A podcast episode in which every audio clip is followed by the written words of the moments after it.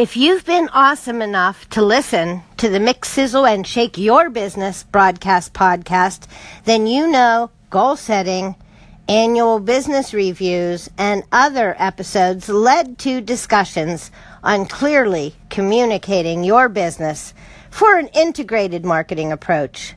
And this, my friends, means getting very focused with your branding while taking a strategic approach to align business objectives with actions top to bottom. Moving deeper into the mechanics of business communications, content marketing came up. And to help you get started, I gave you a guide to what content marketing is not. Not surprisingly, since content marketing often revolves around digital properties, I fell right into the rabbit hole, where I often live, mind you, called a website. Arguably, your website is your most important digital asset.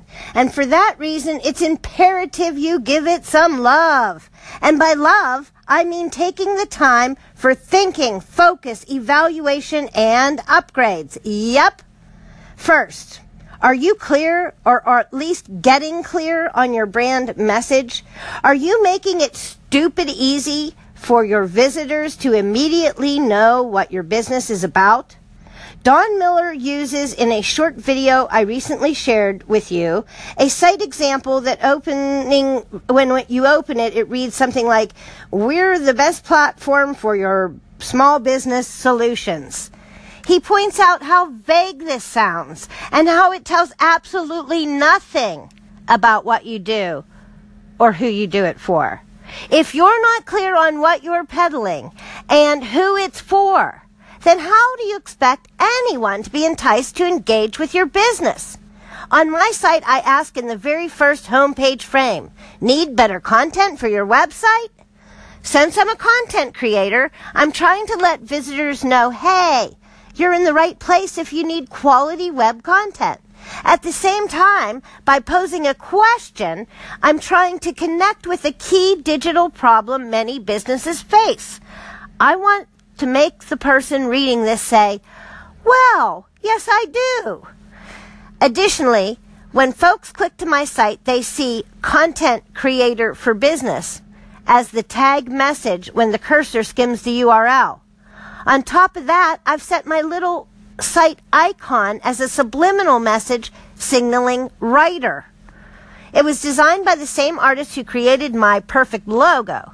The logo also does a beautiful job relaying a message about who I am, not only as a writer, but as a business and a person. I feel it looks well professional for one thing, and therefore it makes a good impression immediately. It also features an unusual color combination. So unusual, when I proposed the colors to the artist, her, free, her first reaction was, I don't think so. But she played with the colors, probably only to humor me, and in the end completely changed her opinion and loves the blend also, just like me. What this shows to visitors is something other than typical logo colors. Instead, it's something unique and original, a reflection of me as a business and of my work. Finally, I love how the artist understands and expresses ME me so well in the design. It's a perfectly professional and businesslike design, but with a creative flair.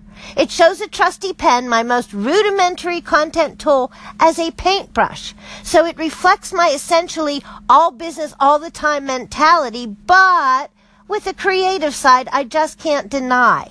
So you see, the first details of who I am as a business are showcased by the logo's visual message. Further, the visual design highlights a key point in my company name because web content creation may usually start with strong writing, but often reflects and requires a mix. A content mix, a marketing mix, a media mix. All digital business hub assets requiring business and creative skills and starting with extraordinary writing. Whoa! That's a lot of mix, sizzle, and shake going on using just one line of copy and a couple of visuals, right? Now take a look at your site. Do you have these first mega significant details covered? Great. Let's go mix it.